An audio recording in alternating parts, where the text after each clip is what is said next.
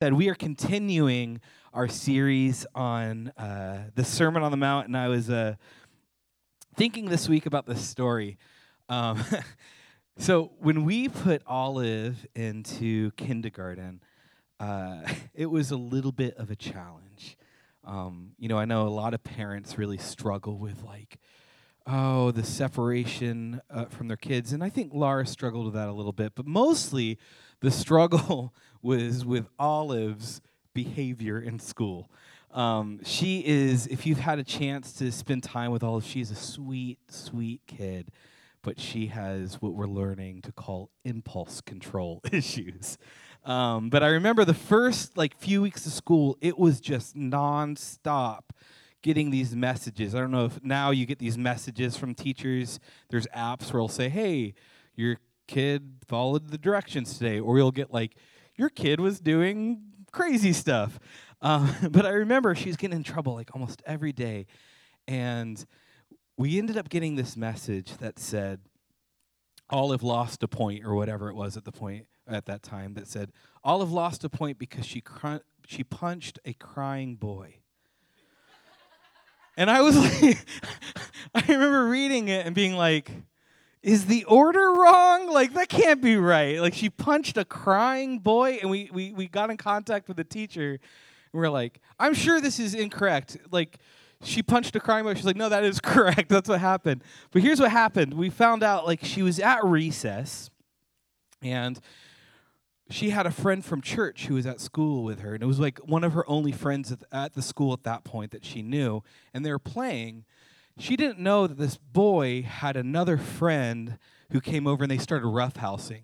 And so Olive, who we've learned more and more has a strong sense of justice, saw this happening and was like breaking up the fight and and and you know trying to get it to stop. It wasn't a fight but she was breaking up what she thought was a fight. A teacher came over and like kind of started disciplining him and the kid started crying because he was getting in trouble. Now olive thought this is my chance. and just lay the kid out, just punched him right in the face. And I was like, you know, part of me was like kind of like proud that she had this sense of justice. But you know, we, we, we are a family that believes in a lot of nonviolence, and so we talked to her about that. And but I remember, and still to this day, we Olive has impulse control issues. But we are working with her on that. But I realize we started really disciplining her and really like setting boundaries and taking away uh, you know privileges and having consequences and and we were doing the things that you're you know maybe supposed to do as a parent um, but I, I started to realize that my motivation and a lot of the discipline and a lot of the the consequences was not necessarily, it was somewhat, but not necessarily for her, but it was because of her behavior, how it, it, it related to me. Like what people thought of me as a parent. And I realized that um, there was this unfair kind of expectation, these unfair th- attitudes that I had um, towards my daughter and I was doing things that were that were the right things, but I was doing it from the wrong motivation. And what I've learned over the years is sometimes even if you do the right thing, but the motivation behind it is wrong, oftentimes you'll get bad fruit. Oftentimes you'll get bad fruit. And the reason I'm telling you this is because, um, you know, a, a huge theme in the Sermon on the Mount, one of the things that we're talking about is how God cares more about our insides than he does her, our outsides. God cares way more about our heart and our motivations and our our you know what what the, the things that are deep inside of us than he does about if we are doing the right things. Right? If we are simply making the right choices. I've told you a number of times that my dad and mom would always say to me growing up, I care way more about your insides than your outsides. And that's essentially what Jesus is saying here on the Sermon on the Mount. What Jesus is doing on the Sermon on the Mount is he's redefining our sense of morality. and our sense of righteousness and our sense of ethics that, you know, he would say it often. You've heard it said this, but I say this. And he's bringing it back to these in, internal matters. And so that's why we're calling this sermon Redefined. And today we're going to be looking at Matthew chapter 6, verses 1 through 8. And then we're going to skip 9 through 15 because we're going to talk about that next week and look at 16 through 24. And, what this, this passage looks at is Jesus is going to be looking at what is our motivation in life? What is the thing that dictates why you make the decisions that you make?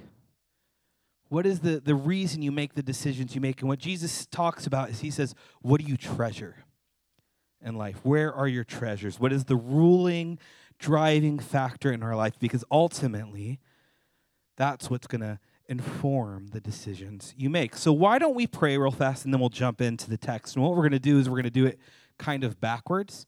We're going to look at verses 19 through 24, and then we're going to jump back and look at verses 1 through, just because I'm trying to make it difficult for you guys. Uh, but why don't we pray real fast? So, Lord, I thank you again for being here with us. And Lord, I ask that you would speak to us through your word. And we just say we are open to what you have to say. In your name. Amen. All right, so starting in verse 19, Jesus says to his followers, He says, Do not store up for yourself treasures on earth, where moths and vermin destroy, and where thieves break in and steal. But store up for yourself treasures in heaven, where moths and vermin do not destroy, and where thieves do not break in and steal. For where your treasure is, there your heart will be also. You know, the eye is the lamp of the body, and if your eyes are healthy, your whole body will be full of light. But if your eyes are unhealthy, your whole body will be full of darkness. And if the light within you is darkness, how great is that darkness? He says, No one can serve two masters. Either you will hate the one and love the other, or you'll be devoted to one and despise the other. You cannot serve both God and money. And just real quick, that, that word money is not money. It actually kind of means possessions and and you know the the desire for stuff and security and more is kind of what it means. But he says you cannot serve both God and possessions. And so, as I said earlier, this text kind of addresses two different things. It's kind of talking to us about two different things. It's talking about one, you can put this next slide up.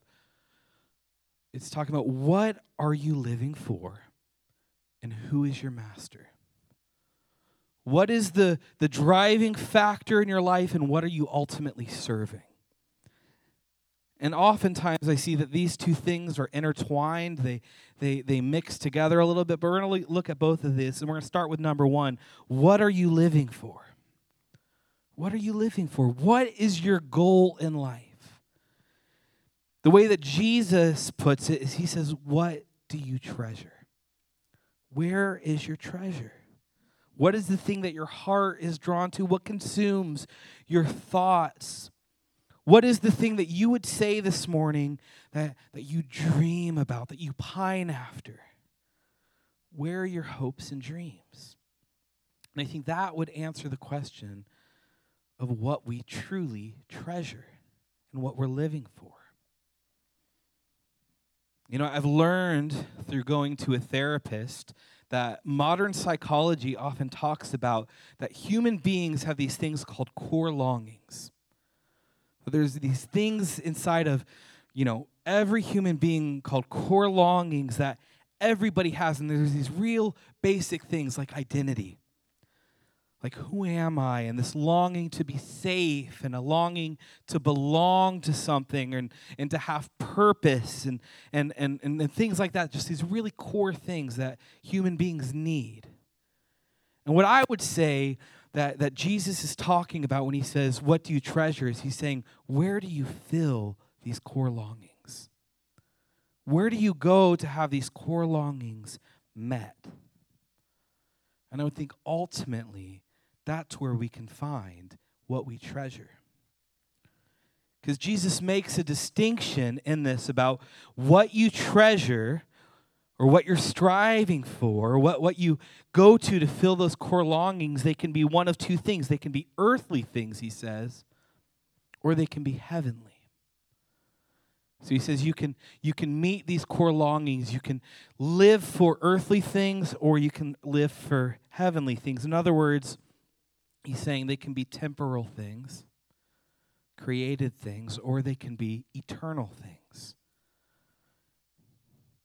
And what I find is that we often, most of the time, put our hope, we find our identity, we find our safety, we find our security and purpose in temporal, earthly things. At least I do. I don't know, my I'm preaching to myself a little bit here. But we, we look at these earthly things. We look at things like money and wealth, and we when we say this is going to make me feel okay, is if I have enough money. Or we look at career, like if I had a career, if I was doing the job that I want to do, then I'd then I'd be okay. If I had this career path, then I'd have significance in my life. Then I'd belong. Or, or we look to health or fitness, if I just had this level of health, or if I lost this amount of weight, or if I looked like that person, then I'd feel okay about myself. Then I would be worth something. Maybe for some it's family. If I if I found a spouse, if I had kids, if if you know, if my family looked like this or if my kid behaved like this, then I'd feel okay. And here's the thing none of those things are bad. All of those things are like wonderful, beautiful things that we are, you know, we can enjoy and it's okay to want those things or to desire those things. The problem is is sometimes we overvalue those things. And we make those things the primary thing in our life that we say, this is what's going to give me significance. This is what's going to give me hope. This is what's going to give me purpose. And oftentimes we don't realize that we're doing that um, until, you know, you know, crap hits the fan. I know like a number of, or a couple years ago, when Laura and I moved up here, uh, we were we were staying in this tiny little apartment with Laura and Olive and I in the middle of COVID, where everything was done via Zoom. We were like basically sitting on each other's laps, like trying to have two different Zoom meetings and trying to go to school online. And it was just really stressful. So we were looking for a house. And um, long story short, we realized our, our, our loan almost fell through because when the, the, the person who was giving us the loan realized that I didn't have a guarantee salary anymore, and that Laura didn't have the history of salary. He was like, I don't know if you guys are going to be able to get a loan. And we were just, I remember literally having a panic attack, literally feeling like, I don't know what we're going to do. I don't know how we're going to survive. I don't know how we're going to do this. And I, I started real. I called my dad and, and just was like freaking out. And I realized how much security and hope and, you know, all this stuff I was putting in getting into a house. And when that fell through, it felt like the world was crashing. Have you ever felt like that with something? Oftentimes, we don't realize that we're putting our hope in something until something goes wrong, and then all of a sudden, we feel panic. We feel uncontrollable fear. See, the issue is oftentimes we make things in our life high priorities, or this is where we're going to find peace or joy or hope. When we say things like this, when we say, if I just had this, then I'd be happy. If this would just happen, then I'd be okay. Or once this happens, then, then I'll feel all right about myself. And here's the problem. We talked about this a couple weeks ago about how the church reinforces this with like marriage like marriage is going to make you happy or or being a parent is going to make you happy but but i think culture reinforces this all the time. All we hear on advertising is you're not skinny enough, so you can't be happy unless you have our product. Or, or your house is not clean enough, so you're not going to be happy enough unless you have our product. Or, I mean, I mean, every product, every advertisement is basically based on that idea of you're not okay unless you have this. And then the movies we watch, I talk about this a lot, but I remember it hit me when I was watching Jerry Maguire. You guys seen Jerry Maguire? You know the scene. It's like the classic scene where Tom Cruise is standing before Renee Zellweger. Remember what he said? He said, You complete me. And we all go, Yeah. Yeah, you complete me. But the reality of that is that's called codependency, bro. that's bad. That's not right. When we look to a spouse to say, You're going to complete me, that's, that, that is going to, listen, here's the deal. When we look to anything temporal to complete us or to give us these core longings, we are going to ultimately be left let down. Because probably they won't satisfy us. They probably won't satisfy us. And even if they do, there's a chance we may lose them. There's a, like, here's uh, what I have found over and over again. There's all these studies about, you know, lottery winners who will say they won millions of dollars and they are more depressed. They're more hopeless once they have all that money. Makes no sense to me when you are like living paycheck to paycheck, right? But it's the truth. I shared this story, I think one of the first weeks we we were at church, but I remember I, I know Amy, you're a huge Tom Brady fan, so this might hurt your feelings a little bit, but Tom Brady, who who I gotta admit, I, for for years I was like, I think he's so overrated. And then there was one point, like about like 10 years into his career, I was like, okay, he's good. Um, and and really, if I'm honest, Tom Brady is the best quarterback ever to live. Uh, I know, I know, but but this year I'm cheering because he's not doing so great. Uh, but anyways, I remember a number of years ago. I think it was after he won his fourth Super Bowl. Um, and if you don't know about Tom Brady, like he had everything. Like he's going through some hard stuff right now, and so I don't want to. But he had everything. He was like so successful. He was rich. He's like super handsome. He had a beautiful wife. He had all this stuff. And he was sitting down with this interviewer, and this interviewer said to him, Hey, which one of your Super Bowl rings is your favorite? Is it your first one? Like the one that you dreamed about since you were a little kid? Is it the last one that you won? And he said, No, it's the next one.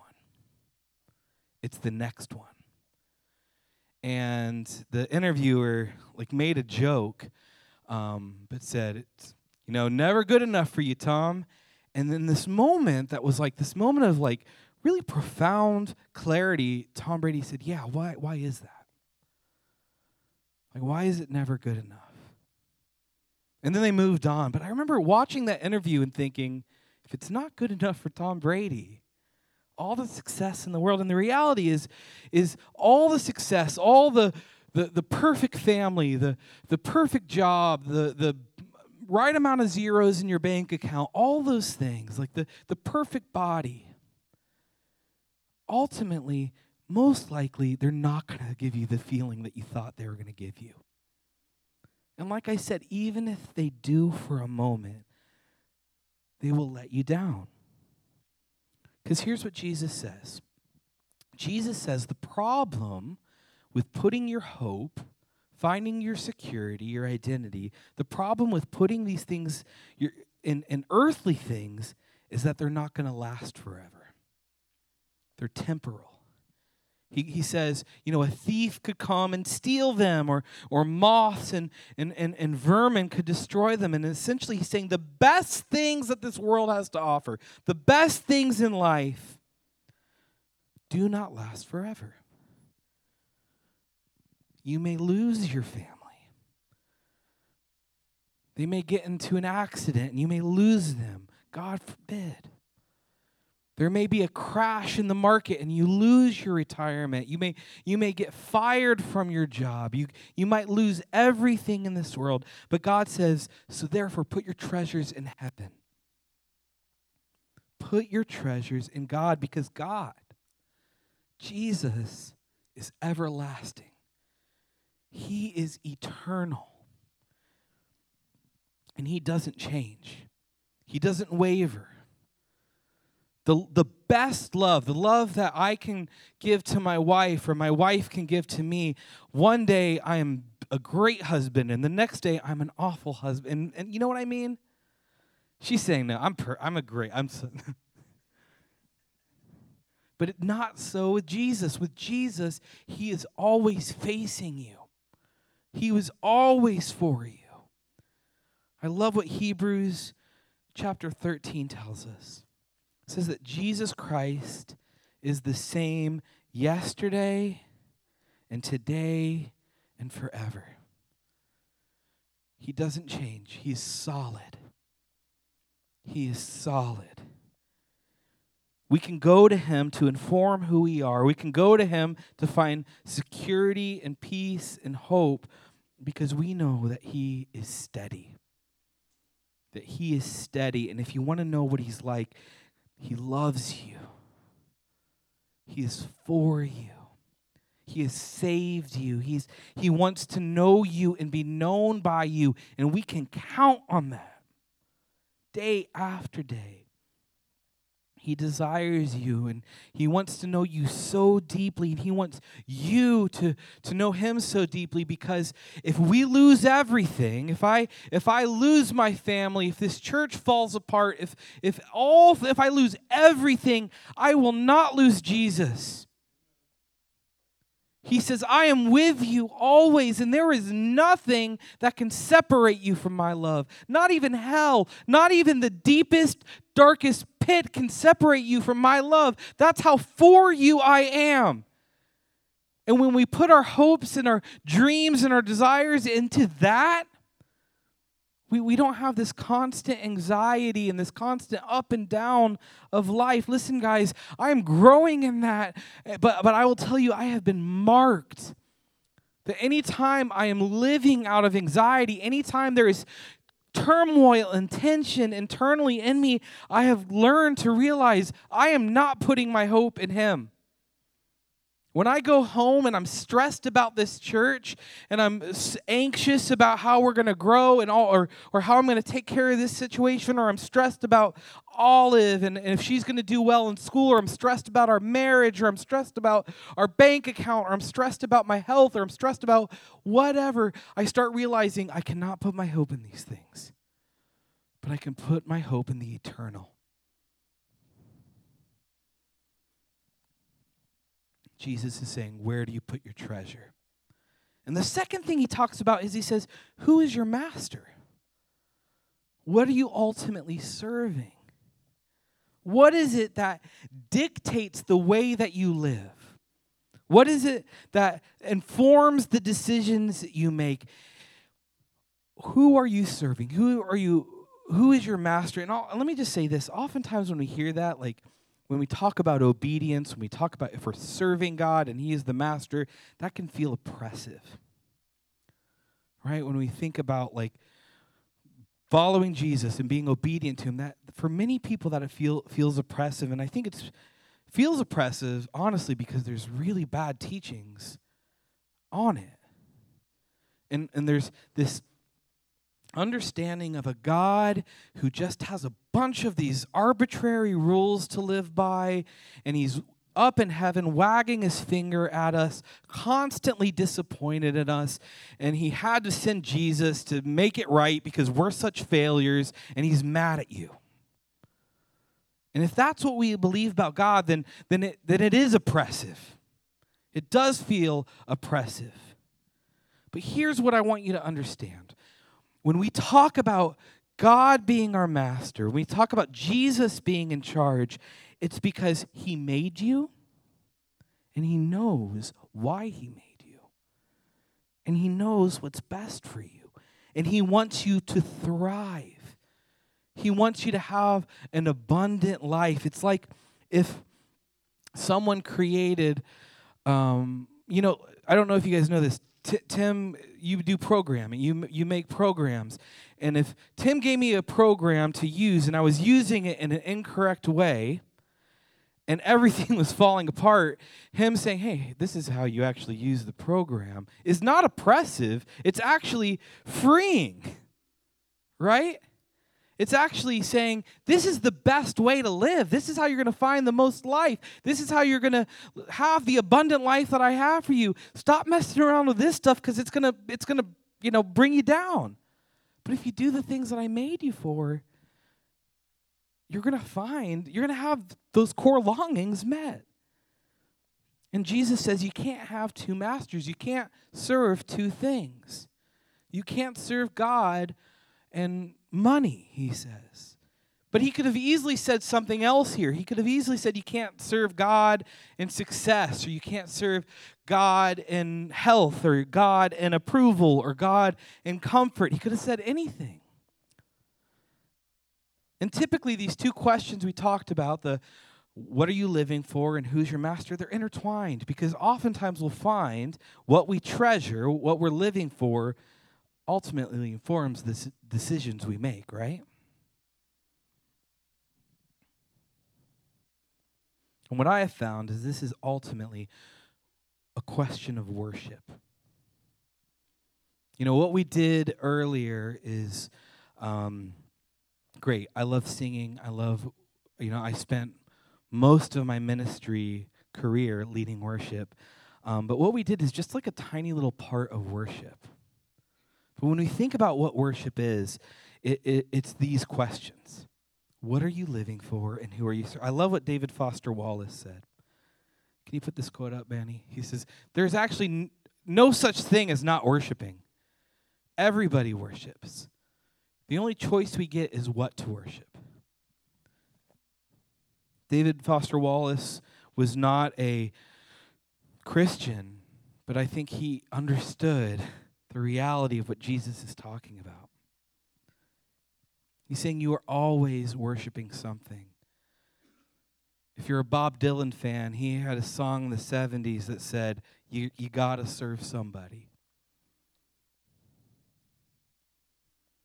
And if, if money is the thing that you are living for, and that you're striving after, then you're worshiping money. If success is, then you're worshiping success. And if you're like me, it's multiple things. If you're like me, it's pretty much a daily habit where I have to realize the way I look at it is I feel like I have a throne in my heart. I have a throne of my life in my heart, and daily I have to say, oops, I've been putting something else on that throne. John Calvin says the human heart is a perpetual idol factory. That we are constantly building idols to worship. And it's, it's things like those things we talked about success, money. And in this section, Jesus talks about money or possessions, but it's interesting because earlier, if we look at it, we're just going to zoom through it real fast. Because in that culture, the two probably most prevalent things that people worshiped were money, possessions, wealth, or it was religion and being looked at as righteous and being looked at as they were holier than thou. And so listen to what Jesus says at the beginning of the chapter. He says in verse 1, he says, Be careful not to practice your righteousness in front of others to be seen by them. If you do, you will have no reward from your Father in heaven. He's saying, Whose approval are you looking for, theirs or mine? Are you living, is, is the approval of others on the throne of your life?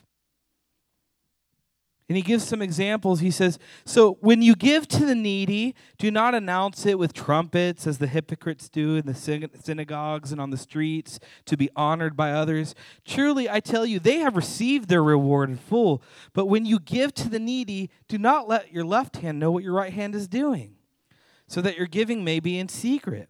And then your Father who sees what is done in secret will reward you. And he goes on, he talks about prayer, and we won't read the whole thing, but he says, Don't pray, you know, using big words in public and trying to impress people. And he says, And when you fast, don't just fast and let everybody know you're fasting. And here's the thing Is Jesus saying that any public display, display of spirituality is wrong? No, that's not what he's saying. Because if we look through the Bible, there were oftentimes Jesus did public displays of spirituality, and there's lots of charitable, you know, wonderful acts in the Bible that we read of that are public. And that's because I don't think Jesus' point that if you do something good, it doesn't count unless it's done in secret. I don't think that's his point. I think he's saying, are you doing it out of the overflow of your heart, or are you doing it for clout? It's like, do you have you seen those? There's so many like videos on YouTube and TikTok and on Instagram of people. Oh, I know where they're going up to people like, "Hey, homeless person, here's some money for you," and it's like it is so degrading, dehumanizing. It is. It, it, they're doing it to build a following, and Jesus is saying, "Don't do that." You are you are seeking the approval of others. You are putting your treasure in the approval of others. Are you doing the right thing out of the overflow of your heart? Jesus is again saying your motivation matters, your heart matters.